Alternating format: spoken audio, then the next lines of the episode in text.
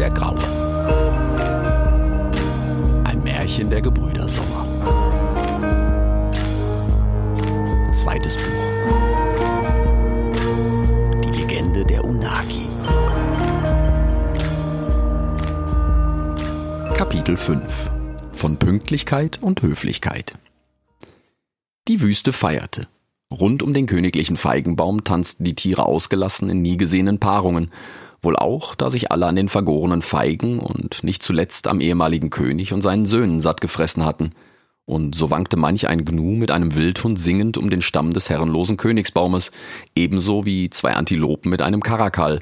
Selbst Zebras sah man mit Geparden wiehernd lachen, während nicht wenige geschlechtsreife Tiere gleicher Art und unterschiedlichen Geschlechts kichernd in den umliegenden Gräsern verschwanden. Sogar die Löwinnen zeigten sich mehr als erleichtert, von ihrem Peiniger befreit zu sein, wohl auch, um die Aufmerksamkeit vom einzig überlebenden männlichen Königswelpen Malik zu lenken, dem zuletzt noch die Nashörner beigestanden hatten.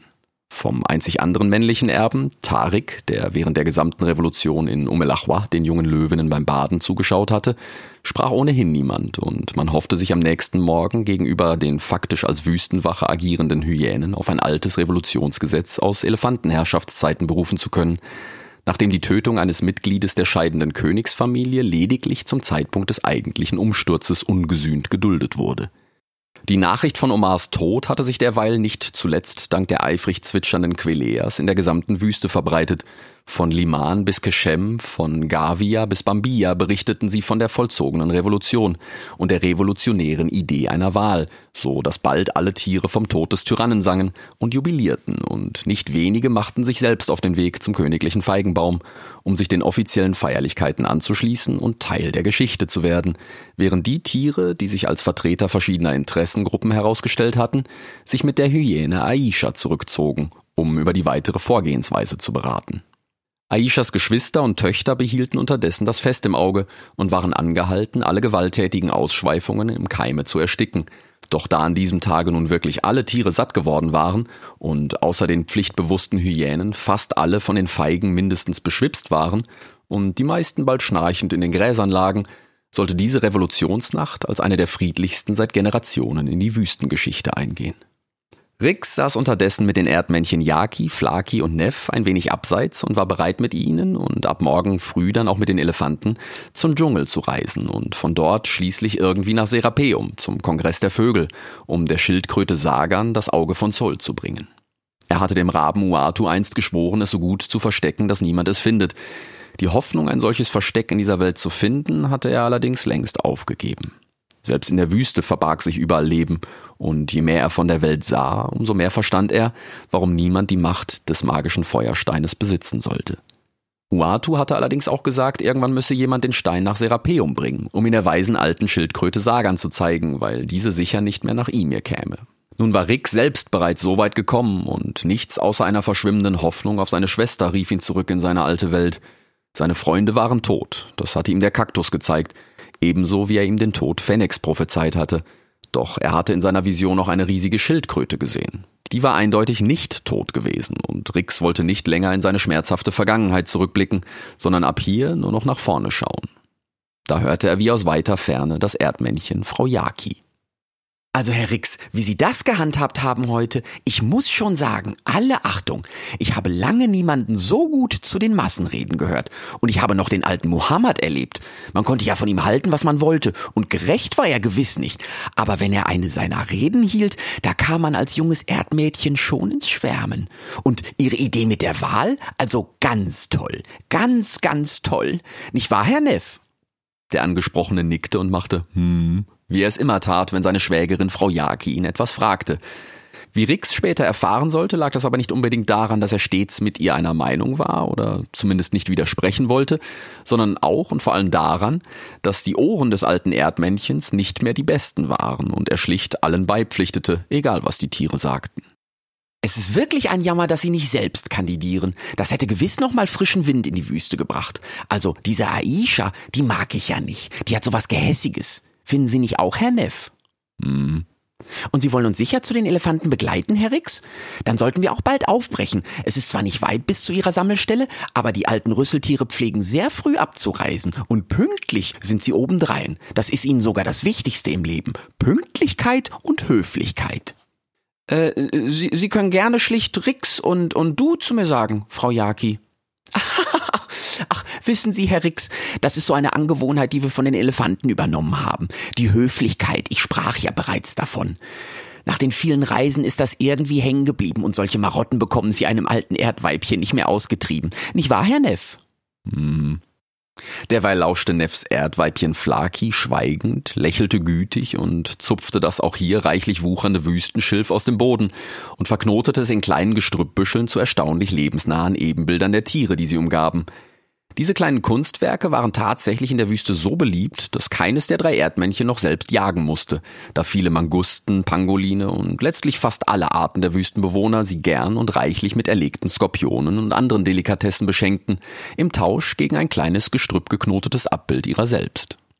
Besonders beliebt waren diese vom Volksmund gern Kuscheltiere oder nach ihrer Schöpferin kurz Flakis genannten Büscheln bei Jungtieren.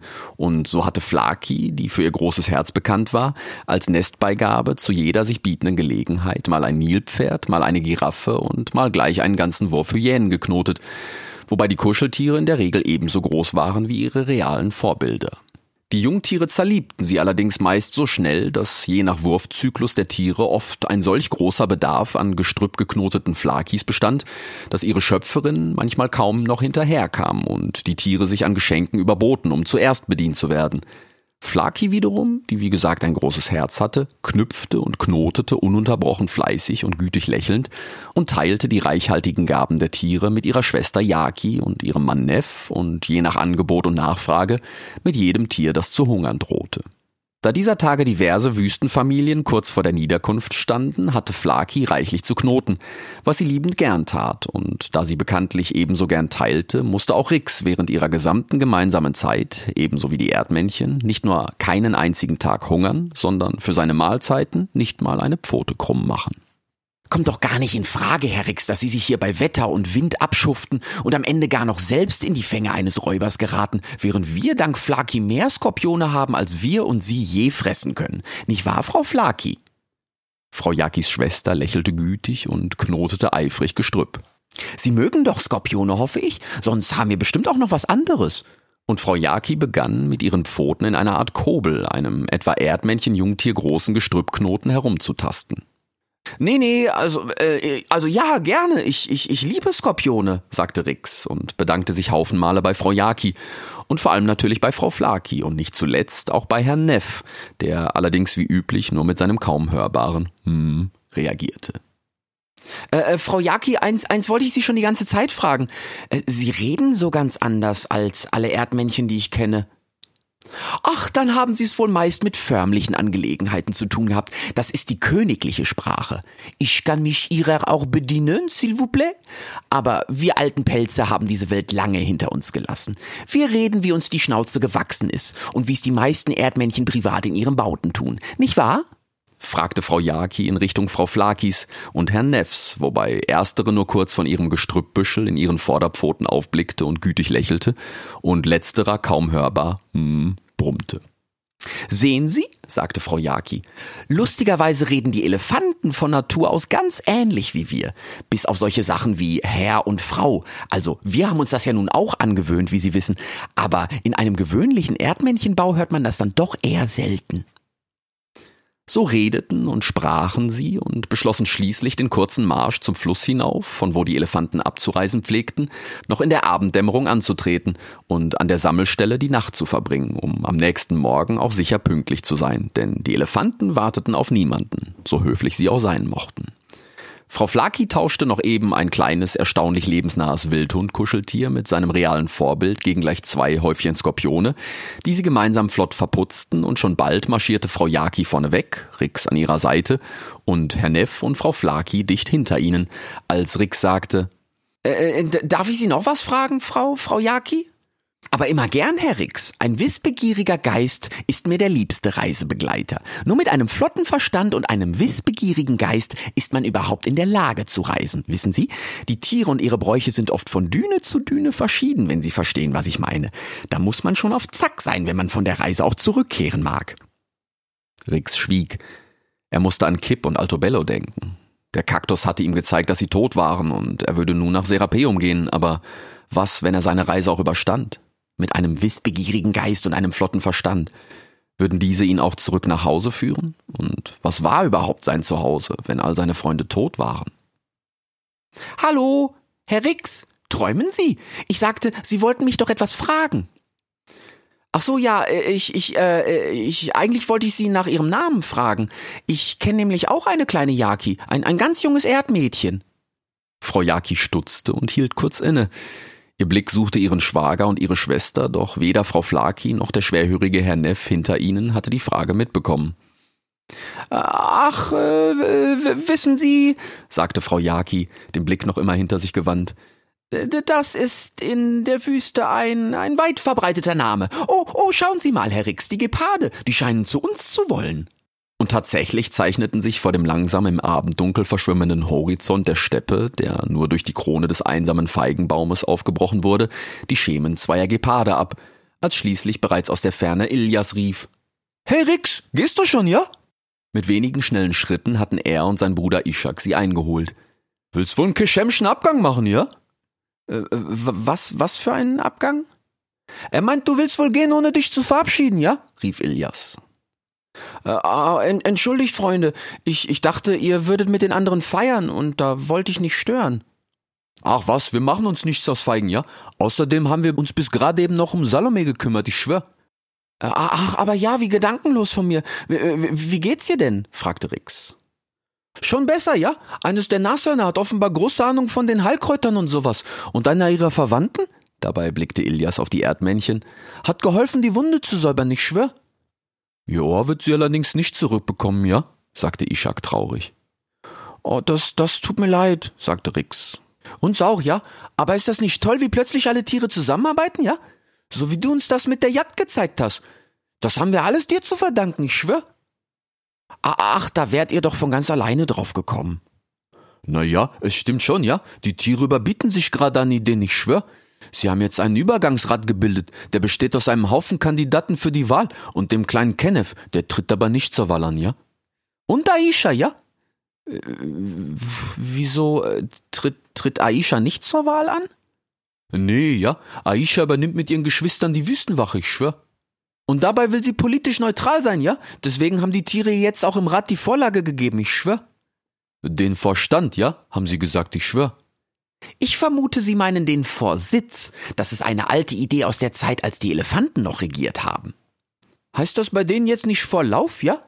Was Sie meinen, Herr Ilias, ist der Vorzug. So nennen die Elefanten es, seit sie der Politik entsagt haben und nur noch als ehrenamtliche Reisegesellschaft agieren. Dabei bekommt traditionell die alte Leitkuh, also Frau Ava, den Vorzug.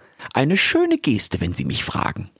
Äh, äh wo wir gerade davon sprechen, äh, Ilias, Ishak, ich, äh, wir, wir, wir müssen los, damit wir die Elefanten nicht verpassen, sagte Rix knapp und trabte nun ein paar Schritte weiter.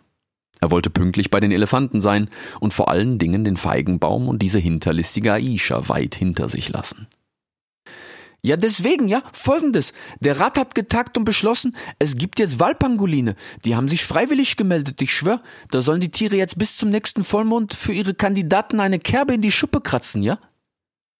Oh, okay. Draußen beim Uru gibt's aber keine Pangoline, ja? Deswegen hat der Rat gerade beschlossen, einen Haufen von ihnen mit den Elefanten mitzuschicken, ich schwör. Die wollen nämlich auch zum Uru, hat der Rat gesagt, ja?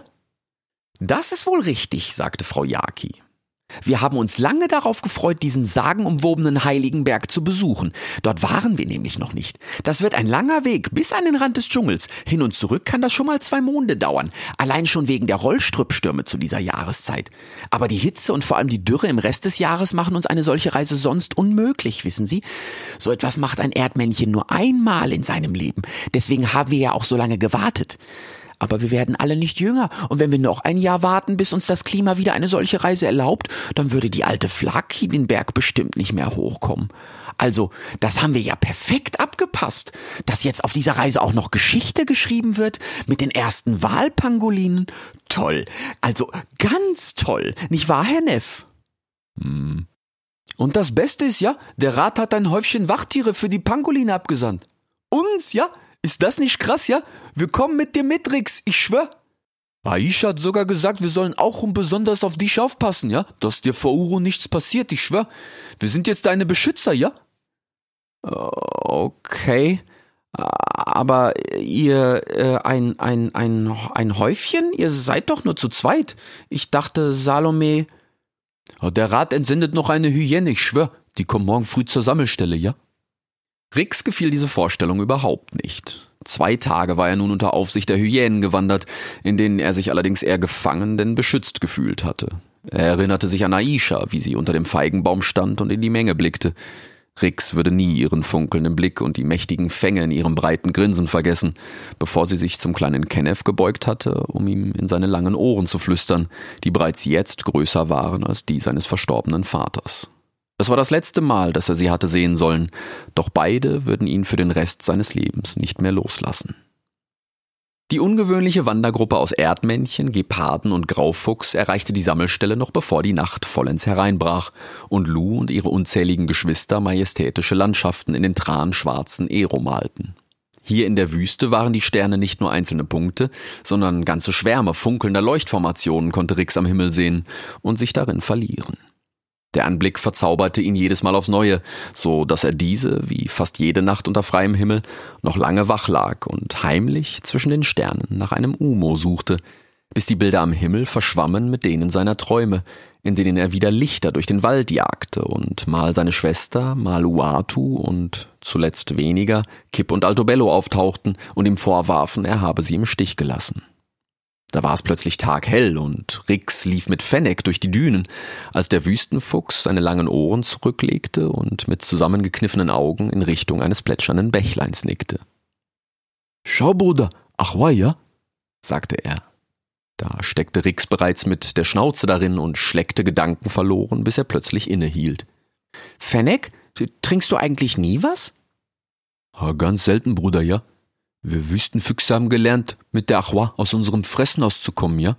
Manche Tiere sagen, wir Wüstenfüchse würden Achwa in unserem Herzen tragen, ich schwör. Ich will Ihnen das gerne glauben, ja? Äh, Fennec, bist du mir auch böse? Plötzlich begann die Erde zu beben und es klang, als würden Haufen von mächtigen Baumstämmen auf sie niederstampfen, als Rix schließlich durch einen mächtigen, trompetenden Ruf geweckt wurde. Guten Morgen, liebe Reisegemeinde. Rix schrak auf. Er lag unter einem Bokea-Baum am Ufer des Maat und blinzelte in die ersten Strahlen des gerade über den Horizont lugenden Souls. Unweit saßen die Erdmännchen und waren offenbar bereits in ein aufgeregtes Gespräch vertieft. Das heißt, Frau Jaki sprach, Herr Neff brummte in den kurzen Pausen, hm, und Frau Flaki flocht an einem neuen Gestrüppkuscheltier. Die Geparde hingegen waren wohl ebenso wie Rix aus ihrem Schlaf gerissen worden und Ilias gar so erschrocken, dass er anscheinend auf einen niedrigen Ast des Bokea-Baumes gesprungen war. Rix war sich sicher, dass er dort nicht geschlafen hatte, hatte er doch gesehen, wie dieser sich in der Nacht neben seinen Bruder Ishak zu einem Pelzknäuel verrollt unter den Baum gelegt hatte. Nun stand Ilias auf dem Ast und blickte mit offenem Maul und schräg gestelltem, staunendem Kopf auf die Urheber des Rumpelns und Trompetens, das sie soeben geweckt hatte – auch der junge Gepard sah offenbar zum ersten Mal in seinem Leben Elefanten, genau wie Rix, der nun ebenfalls mit weit offenen Augen auf diese großen grauen Riesen starrte. Sie waren ja noch deutlich größer als selbst die Nashörner. Rix kippte ungläubig den Kopf von einer Seite zur anderen und blickte hechelnd von ihren langen Rüsseln auf die riesigen Ohren zu den mächtigen Stoßzähnen und wieder zurück zu den Rüsseln, mit denen sie sich nun im Fluss drängten, indem sie sie mit Wasser vollsaugten und es sich selbst in den Mund schaufelten und spritzten, was für den Fuchs so lustig aussah, dass er laut lachen musste.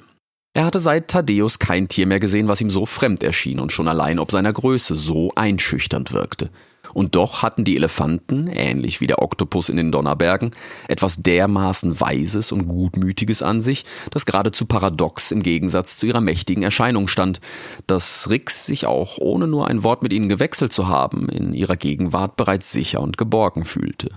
Als der kleinste von ihnen, Herr Bert, wie Rix bald erfahren sollte, ein ebenfalls noch recht junges, wenn auch deutlich größeres Weibchen lachend mit einem Strahl frischen Flusswassers aus einem Rüssel bespritzte, war Rix voller Vorfreude auf die anstehende Reise und tapste fröhlich auf sie zu.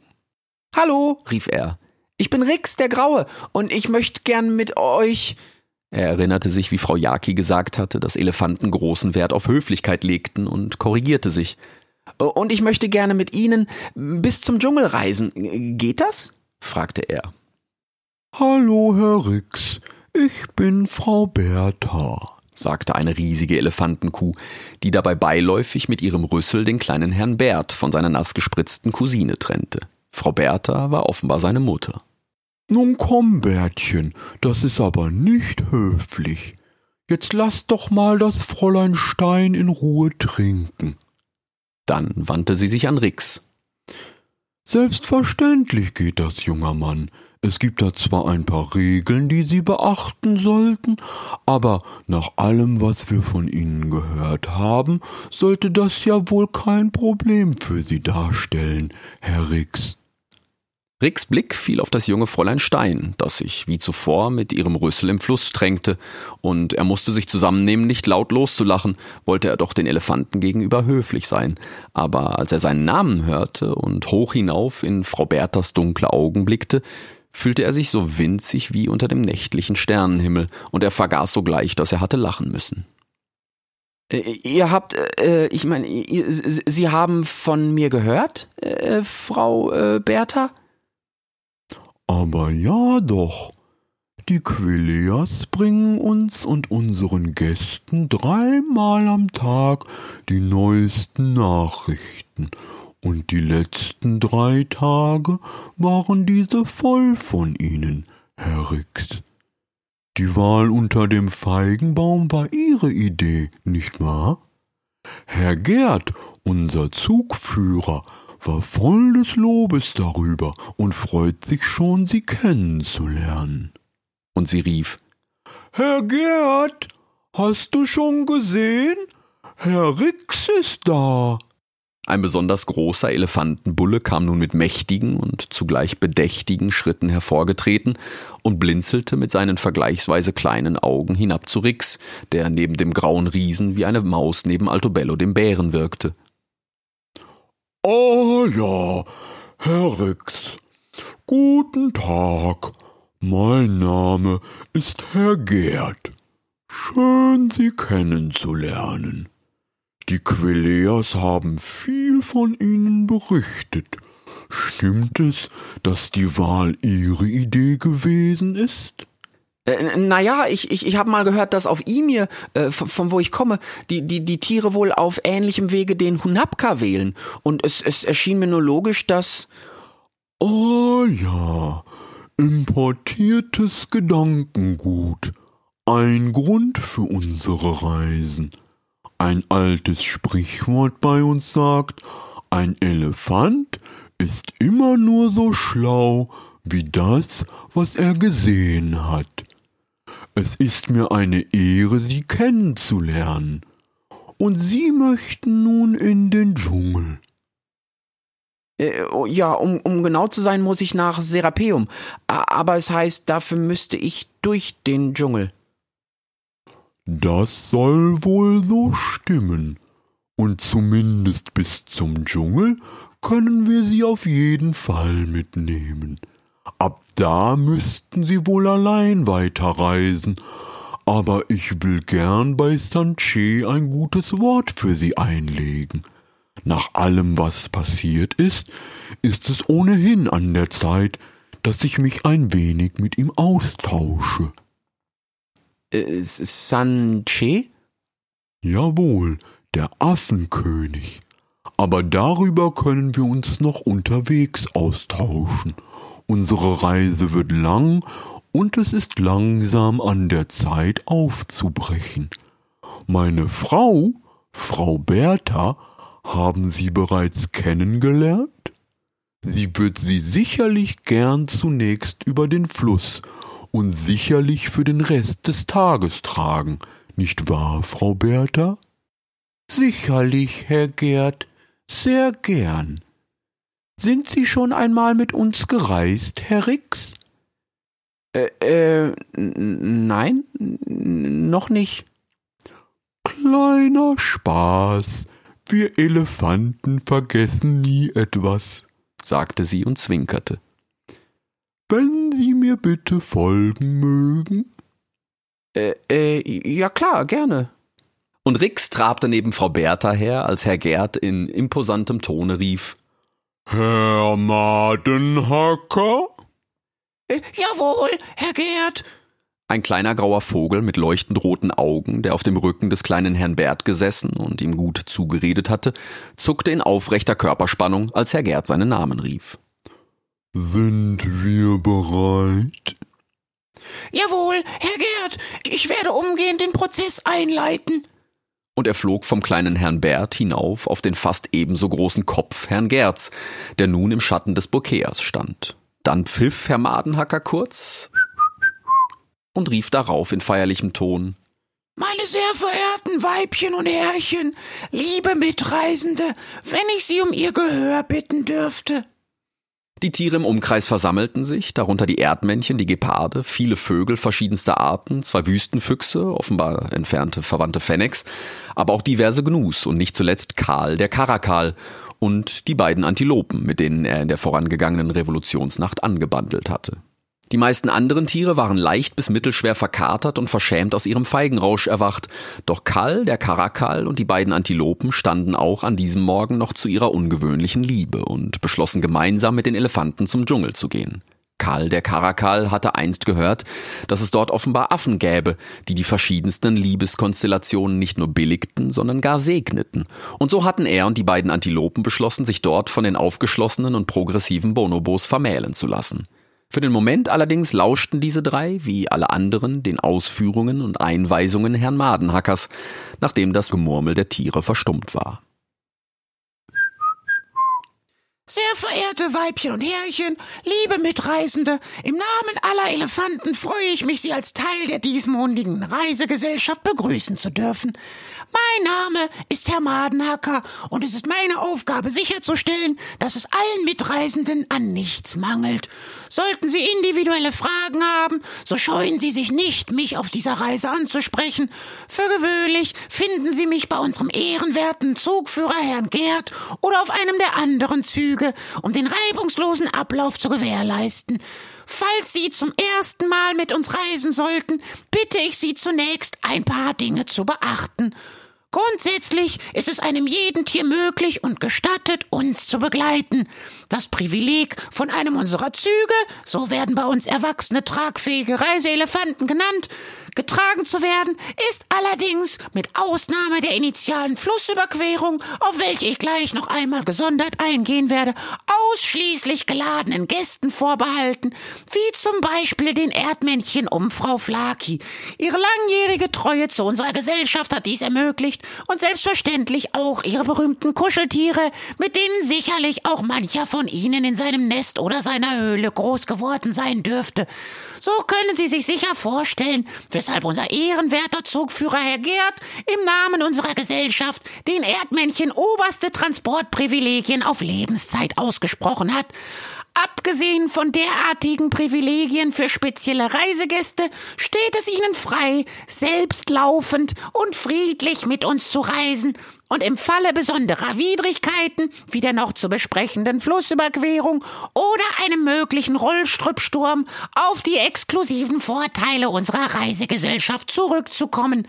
Solange sie sich friedlich benehmen und sich für ihre Nahrungsbedürfnisse außerhalb unserer Reisegruppe orientieren. Hui, hui, so viele Regeln, ja, ich schwör. Und was sind denn Orientiere, ja? Nun lassen Sie Herrn Madenhacker doch erst mal ausreden. Der Erwähnte ließ sich durch das kurzzeitig auflebende Gemurmel nicht aus der Ruhe bringen. Es war offensichtlich, dass Herr Madenhacker diese Ansprache nicht zum ersten Mal hielt, und so wartete er geduldig, bis wieder Schweigen herrschte. Er schien förmlich in der Aufmerksamkeit zu baden. Zunächst zu unserer Abfahrt. Diese läuft für gewöhnlich nach folgendem Muster. Gegen Ende unserer jeweiligen Rast werde ich mich zu unserem ehrenwerten Zugführer Herrn Gerd orientieren. Wir werden uns dann, wie hier bereits geschehen, für alle sichtbar in den Schatten des nächstgrößten Schattenspenders stellen.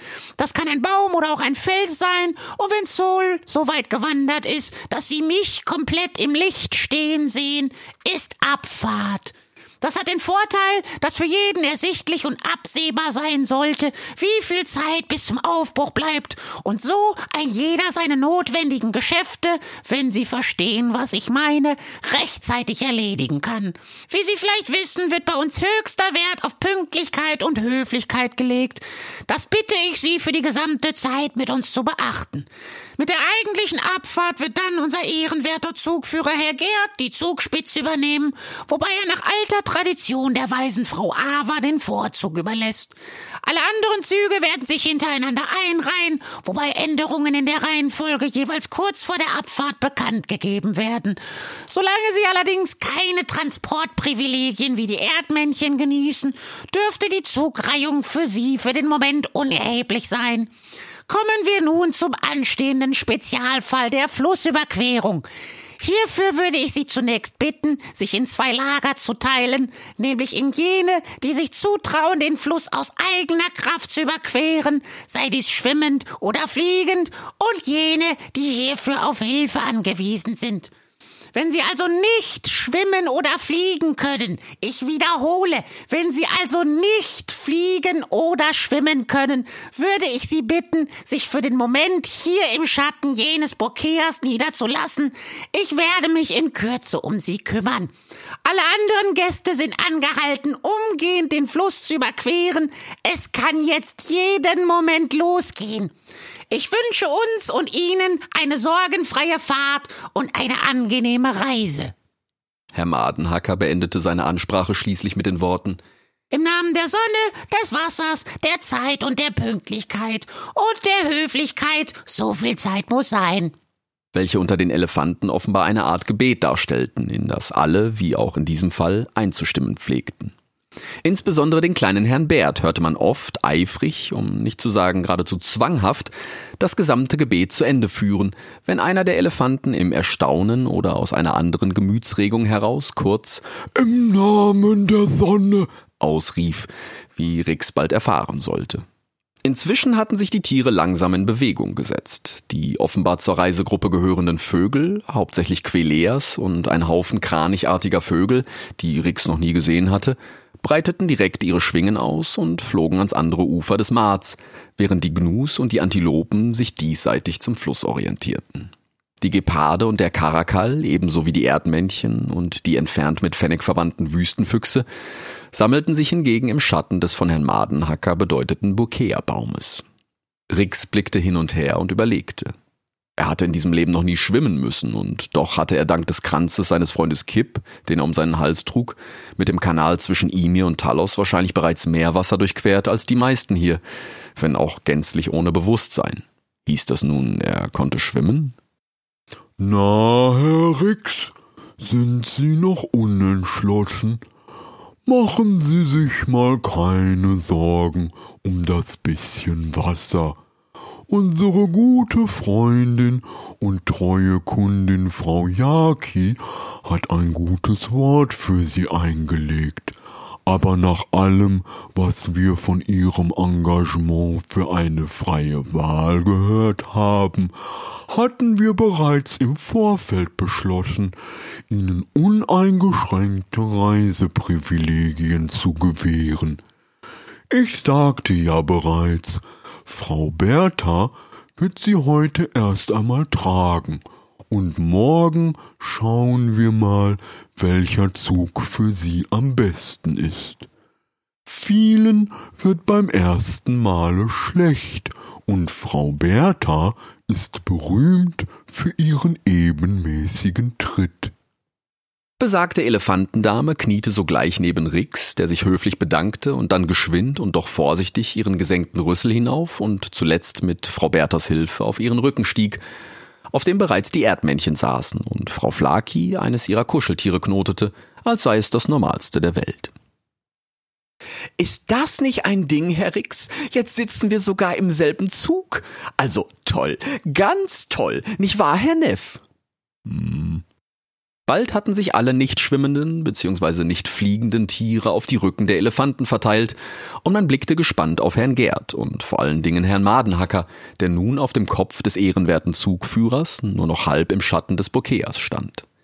Eine ganze Weile schien sich nichts an diesem Zustand zu ändern, und es kam Rix vor, als stünde die Zeit still. Doch schließlich wanderte der Schatten hinab von Herrn Madenhacker und er rief feierlich zum Aufbruch. Liebe Reisegemeinde, Abfahrt! Umgehend setzte sich Herr Gerd in Bewegung, wobei er selbstredend den Vorzug Frau Ava überließ, so dass diese bereits in seliger Ruhe durch den Fluss trabte, welcher ihr an der tiefsten Stelle so gerade eben über die Knie reichte. Noch bevor Herr Gerd auch nur ein Bein ins Wasser gestellt hatte, begann dieser wiederum mit seinem ersten Schritt zu singen und sogleich im Takt zu schreiten, worauf alle anderen Elefanten sich im Rhythmus einreihten. Hier geht Herr Gerd, hier geht Herr Gerd, hier geht Herr Gerd und das ist viel wert. Am Ufer bemühte sich Herr Madenhacker derweil, einem jeden die Sicherheitsmaßnahmen zur Überquerung nahezubringen und flatterte dafür immer zum jeweiligen Elefanten, der als nächster im Begriff war, den Fluss zu betreten.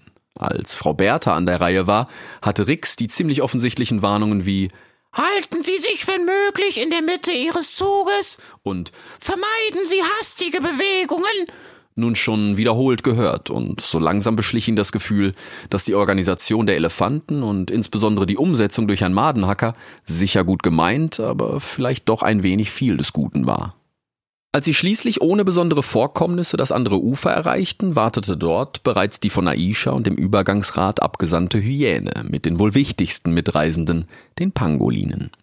Diese gehörten zu den merkwürdigsten Tieren, die er bislang auf seiner Reise getroffen hatte. Sie erinnerten ihn an riesige Igel, bald doppelt so groß wie er, nur waren sie komplett glatt beschuppt, so dass sie, sobald sie sich zusammenrollten, da lagen wie ein riesiges, unzerbrechliches Schneckenhaus. Rix hatte bereits gesehen, wie junge Löwen und ausgewachsene Hyänen die Pangoline lachend im Rund umhergerollt hatten, nur um schließlich gelangweilt von ihnen abzulassen. Und in diese Tiere sollte nun ein jeder Wüstenbewohner eine Kerbe für seinen Kandidaten kratzen? Rix beschlichen Zweifel an dieser Idee. Doch es war der Entschluss des Rates, ebenso wie die Eichvögel, von denen sich bereits ein jeder zu einem der neuen Pangoline gesellt hatte, um künftig sowohl den jeweiligen Kandidatenpaten des Pangolins zu bestätigen, als auch den weniger bekrallten Tieren beim Hinterlassen der individuellen Wahlkerbe bestmöglich zu assistieren. Die Eichvögel waren zwar dummerweise selbst nicht besonders geschickt darin, eine sichtbare Kerbe in die steinharten Schuppen der Pangoline zu ritzen, aber sie waren äußerst ambitioniert und die Gelegenheit, sich in einem neu formierenden Wüstenstaat hochzuarbeiten, ließen sie sich ebenso wenig entgehen, wie es auch nur einem von ihnen in den Sinn gekommen wäre, direkt selbst für die Regentschaft zu kandidieren. Nun ergab es sich allerdings so, dass die neuen Eichvögel sich glatt in zwei Völker teilten, wobei sich vier von ihnen als Goldregenpfeifer und wiederum vier als Steppenkiebitze identifizierten. Der neunte im Haufen saß auf dem sprichwörtlichen Dünenkamm, was bedeutete, dass er unentschlossen war, mit welchem der beiden Völker er sich denn nun identifizieren sollte. Und so wurde der keifende Konkurrenzkampf, wer denn wohl das bessere Eichvogelvolk sei, der ohnehin zwischen den Goldregenpfeifern und Steppenkiebitzen herrschte, erst recht dadurch befeuert, dass es einen Unentschlossenen in ihrer Mitte gab, dessen Entscheidung einem der beiden Völker schon allein zahlenmäßig klar die Überlegenheit gesichert hätte. Unentwegt keiften und stritten die Eichvögel meist auf den ihnen zugewiesenen Pangolinen reitend um die Wahlmodalitäten und technische Details. Der Goldregenpfeifer, der dem Pangolin des Zebras Zola, einem Kandidaten der Hackordnungsmitte, zugeordnet war, bestand darauf, dass eine Wahlkerbe immer von unten nach oben in die Schuppe einzuritzen sei, da bei der Bewegung zum eigenen Körper hin ja letztlich auch immer eine Gefahr für eben jenen bestehen würde. Dem wurde aufs äußerste widersprochen durch den Steppenkiebitz, der dem Pangolin der Nashornkuh Cindy zugewiesen war. Er argumentierte, dass es für die meisten Tiere eine unnatürliche Bewegung sei, vom eigenen Körper wegzukratzen. Es sei denn, man wolle Scharbewegungen aufführen. Aber es könne ja nicht im Sinne der künftigen königlichen Majestät sein, mit der gleichen Bewegung gewählt zu werden, mit der man für gewöhnlich seine Geschäfte entsorgt. Welches Signal würde das denn bitte in die Wüste senden? fragte er schimpfend in die Runde, und während seine Steppenkiebitz-Genossen keifend die bestechende Logik eines solchen Argumentes lobten, saß der unentschlossene Eichvogel weiterhin auf seinem sprichwörtlichen Dünenkamm. Denn auch ihm leuchtete dieses Argument ein, doch der überzeugend argumentierende Steppenkiebitz war dem Pangolin des Nashorns Cindy zugeordnet, und alle wussten, dass Cindy glaubte, sie sei als Kind von einem Umo entführt worden, und sie erzählte einem jeden, man hätte ihr Horn durch ein sogenanntes Aluhut ersetzt. Kaum jemand in der Wüste nahm sie für voll, und so war es auch bereits eine beliebte Beleidigung unter Jungtieren geworden, einander nachzusagen, die Unaki hätte einen, einen Aluhut aufgesetzt. So dumm sei man. Und so fiel es dem unentschlossenen Eichvogel schwer, den Steppenkiebitz ernst zu nehmen, bei aller Logik seines Argumentes. Natürlich hatte der logisch argumentierende Kiebitz sich den Pangolin des Nashorns Cindy ebenso wenig ausgesucht wie alle anderen Eichvögel sich den ihren. Aber da auch der Goldregenpfeifer des Pangolins des Zebras Zola, dem Kandidaten der Hackordnungsmitte, ihn nicht hatte überzeugen können, blieb der Unentschlossene bis auf weiteres auf seinem sprichwörtlichen Dünenkamm sitzen, sowohl in der Frage der korrekten Kerbenkratzrichtung als auch in Sachen Stammessympathie, und er identifizierte sich für den Moment weiter als artenfluider Eichvogel.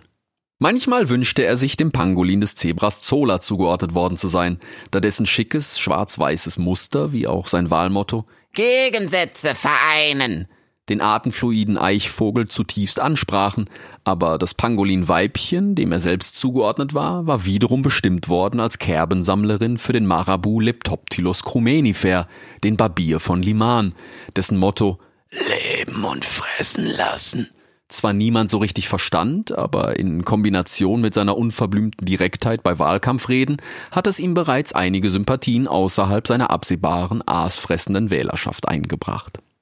Die spatzgroßen Queleas, welche traditionell mitreisten und für gewöhnlich über das anstehende Wetter berichtet hatten, erklärten unterdessen wild durcheinander zwitschernd einem jeden, der es hören konnte, ob er denn nun wollte oder nicht, wofür welcher der Wahlkandidaten einstand und was wer zuletzt über wen gesagt hatte. Nachdem es zu Beginn noch schwierig gewesen war, Aussagen wie Suri steht für die Familie und die Wüste ist eine große Familie oder das bekannte Gegensätze vereinen des Kandidaten der Hackordnungsmitte, Zebrazola, aus dem wilden Gezwitscher zu trennen, hatten sich mit der Zeit zwei Vögel mit besonderem Erzählgeschick hervorgetan. Es waren Tam und Michelle, die besonders in Kombination schnell der liebste Nachrichtenquell der Zugreisenden geworden waren. Während Michelle, ein sachliches Quelea-Weibchen, sich bestens darauf verstand, die Aussagen der Kandidaten kurz zusammenzufassen und nüchtern gegenüberzustellen, war es besonders Tam, der die Aufmerksamkeit seiner Zuhörer zu fesseln wusste. Er begann dabei jeden seiner Auftritte und als solchen hatte vor allem Herr Madenhacker sich schnell identifiziert mit dem Satz Michelle, ich stehe hier am königlichen Feigenbaum und es spricht gerade. Und Tam nannte einen der Kandidaten, nur um sogleich in eine wortgetreue Wiedergabe dessen letzter Wahlkampfrede vermittels einer täuschend echten Imitation des Redners zu verfallen. Ihre Berichterstattung rund um die Wahl empfanden die Tiere als derart lebhaft, dass sie es bald in die Ferne sehen und die Queleas kurz Fernseher nannten. Rix lauschte derweil meist lieber den Elefanten. Er hatte schnell gemerkt, dass er das hohe Gezwitscher der Fernseher komplett ausblenden konnte, wenn er sich auf den tiefen, sonoren Bass der Elefanten konzentrierte, und als Herr Gerd nach einer Weile offenbar das Marschtempo etabliert und aufgehört zu singen hatte, hörte Rix, wie sich die Elefanten unterhielten. Tante Pauli? Fragte Herr Bert. Es heißt Frau Pauli, sagte Herr Gerd. Aber Frau Pauli ist doch meine Tante, sagte Herr Bert. Das ist wohl richtig, sagte Herr Horst. Und Frau Bertha ist deine Mutter, sagte Herr Gerd. Aber zu Frau Bertha sagst du auch nicht Mutter Bertha, sagte Herr Gerd. Nein, zu Mama sag ich Mama, sagte Herr Bert. Das ist wohl richtig, sagte Herr Horst. Herr Horst, sagte Herr Gerd. Bitte, Herr Gerd? fragte Herr Horst. Du untergräbst meine väterliche Autorität, sagte Herr Gerd. Das ist wohl richtig, sagte Frau Pauli. Ich bitte um Verzeihung, Herr Gerd, sagte Herr Horst. Das ist sehr höflich von dir, Herr Horst, sagte Herr Gerd. Herr Gerd? fragte Herr Horst. Bitte, Herr Horst? fragte Herr Gerd. Du bist ein guter Vater, sagte Herr Horst. Danke, Herr Horst. Das ist sehr höflich von dir, sagte Herr Gerd. Was sag ich denn jetzt zu Tante Pauli? fragte Herr Bert. Im Namen? flüsterten Fräulein Stein und Fräulein Busch. Hört auf, ihn zu ärgern, sagte Frau Pauli. Da trat Herr Gerd auf einen ausgesprochen spitzen Stein und er rief Im Namen der Sonne. Da sagte Herr Bert Im Namen der Sonne, des Wassers, der Zeit und der Pünktlichkeit und der Höflichkeit. So viel Zeit muss sein. Das ist wohl richtig, sagte Herr Horst. So vergingen die Tage nach immer gleichem Muster. Sie rasteten in der Nacht und zur gröbsten Mittagshitze und irgendwann warteten sie schließlich darauf, dass ein Schattenherr Madenhacker freigab, worauf Herr Gerd zu singen begann und sich die Elefanten in Bewegung setzten. Dann blickte Rix in die Weite der Steppe und lauschte wahlweise den Fernsehern oder den Elefanten, beziehungsweise Frau Jaki, die insbesondere die Fernseher ausgiebig zu kommentieren pflegte und selbstverständlich zu jedem Wahlkandidaten eine ganz klare Meinung hatte. Wenn es Rix zu viel wurde, ließ er sich vom ihn jeweils tragenden Elefanten, bislang war es ausschließlich Frau Bertha gewesen, absetzen und er spielte mit den jungen Geparden Ilias und Ishak, welche ihm freudig tobend als seine Beschützer beibringen wollten, wie man sich in der Wüste am besten verteidige. Dazu gab es jeden Tag Skorpione, die er nicht einmal selbst fangen musste, da Frau Flaki diese weiterhin im Überfluss für ihre Gestrüppkuscheltiere geschenkt bekam und Frau Jaki sie großzügig mit ihm teilte. Rix genoss seine erste Woche mit den Elefanten, sogar so sehr, dass er darüber meist seine dritte Beschützerin, die Hyäne, vergaß, so wie fast alle über das Wahlgezwitscher komplett den Wetterbericht vergaßen. Beides sollte sich in der zweiten Woche spürbar ändern.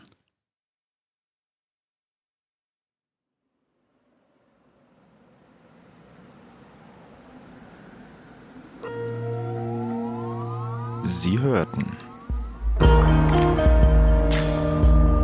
Rex der Graue. Ein Märchen der Gebrüder Sommer. Zweites Buch. Die Legende der Unaki.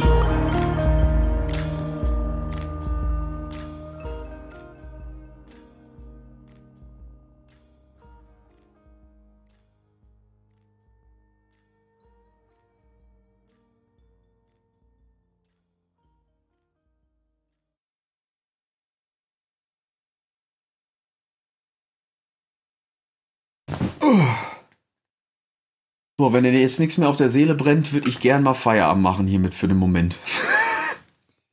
Stopp die Aufnahme, passt schon.